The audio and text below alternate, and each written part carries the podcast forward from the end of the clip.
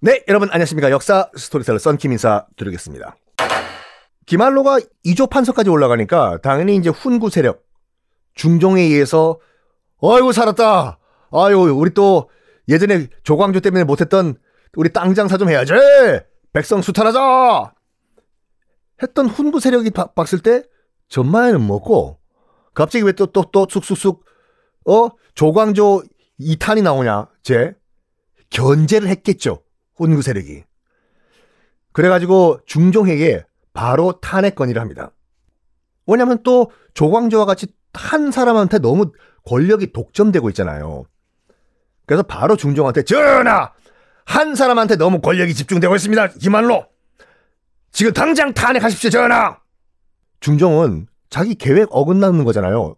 아니 내가 내가 필요해서 지금 김한로를 아주 계획적으로 키, 우고 있는데 이 훈구 아, 이것들이 눈치도 없이 뭐 탄핵 탄핵 필사적으로 방어해요. 아니다. 능력 있어가지고 내가 김한로에게 벼슬을 준 거다. 아니다. 아니다. 뭔 소리야. 나는 정말 집안이 아니라 사람이 김한로 아들이 괜찮더라고. 그래서 내가 사위 삼은 거라고. 전하, 웃기는 삐 소리 하지 마십시오, 전하. 어? 저러다가 또 제2의 조광주 나오면 네가 책임지겠습니까, 전하?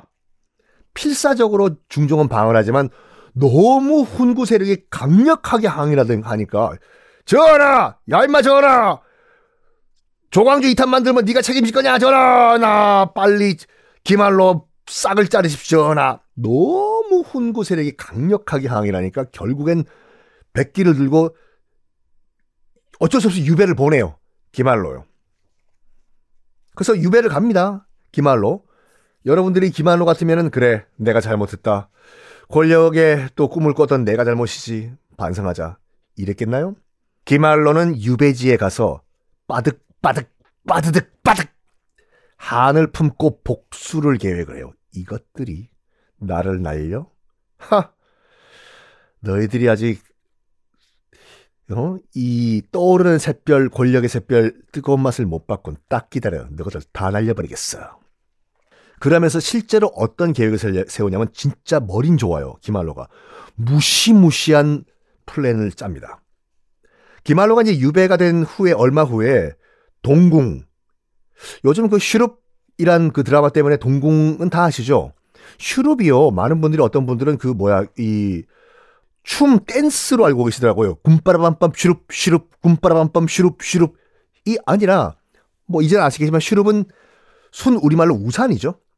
그래서 우산 써 씌워가지고 내 자식을 보호해주는 그 엄마의 마음에서 김혜수 씨 슈룹인데 그 동궁은 세자 세자가 사는 곳을 동궁이라고 해요.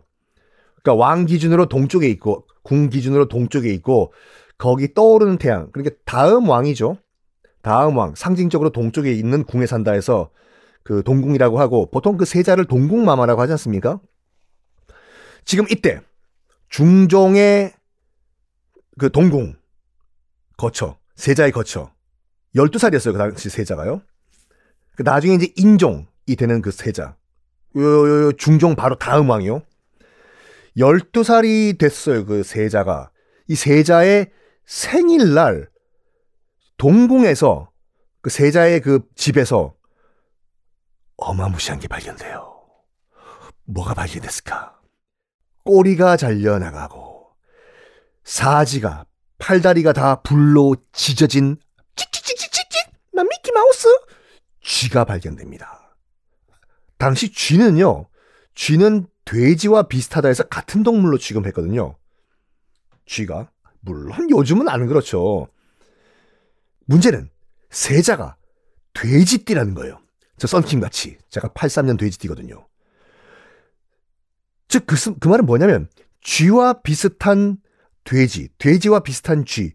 쥐가 지금 불로 지져지고 꼬리가 잘려진 채 발견됐다. 이 말은 뭐냐면, 누군가 세자를 해코지하려고 저렇게 상징적으로 던져놓은 것이다. 라고 추측이 나온 거예요. 처음에는 그냥 넘어가려고 해요, 중종이요. 뭐, 그, 그 대수롭지 않게 뭐 넘어갑시다! 왜냐면 긁어 부스럼 만들면 또 골치 아프거든. 근데 분위기가 조사합시다! 조사해요! 조사하자 분위기로 바뀝니다. 자, 그럼 누가 이걸 던졌을까? 불로 지져진 쥐, 찍찍찍 미키마우스를. 조사해라서 해서 조사를 해요. 조사를 했는데 결국에는 누가 딱 지목이 됐냐면 경빈 박 씨라는 중종의 후궁이 걸려요. 진짜로 했다는 게 아니라 사람들이 제가 했다라고 얘기를 해요. 그리고 경빈 박 씨의 아들 복성군 이 같이 공모를 했다. 엄마와 아들이. 라고 사람들이 얘기를 해요. 경빈 박 씨가 누구예요? 자, 설명드릴게요. 어, 그 경빈 박 씨가 누구냐면 일단 중종의 후궁이에요. 그 장경 왕후는 여러분 이제 아시죠? 그 단경 왕후가 결혼 자기 남편이 왕 되자마자 7일 만에 일주일 만에 쫓겨난 다음에 다시 들어온 중전마마 왕비 장경 왕후는 아들 낳고 바로 안타깝게 죽잖아요. 음. 뭐 하여간 그 장경 왕후의 아들 그러니까 지금 그 12살짜리 그 세자 자기 사는 집에 지금 그 주위 죽은 쥐가 던져진 요 세자가 이제 나중에 인종이 되고 하는 사람인데 그그참그 일단 부인이 없잖아요 중종이. 그러니까 외롭다 외로워 쓸쓸해. 야 나 또 장가 가고 싶다. 했어요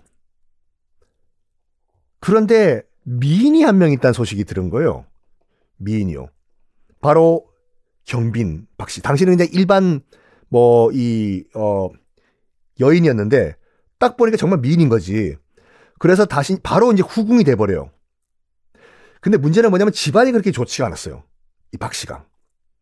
단지 예쁘다는 것 때문에 스카우트가 돼 가지고 후궁으로 들어오는데 어 아직 중전마만 아니에요 어, 경빈 박씨가 후궁이에요 나름 매력은 있었나 봐요 한 20년 동안 중정과 로맨스, 중정도 경빈 박 씨를 사랑하고 경빈 박 씨도 중종을 사랑하고 그 로맨스를 20년 동안 이어갑니다. 그 둘 사이에도 또 아들이 태어났어요. 응예, 응예. 그 아들이 이제 복성군인데 이, 이 가족 구조 뻥 터집니다. 어떻게 터질까요? 다음 시간에 공개하겠습니다.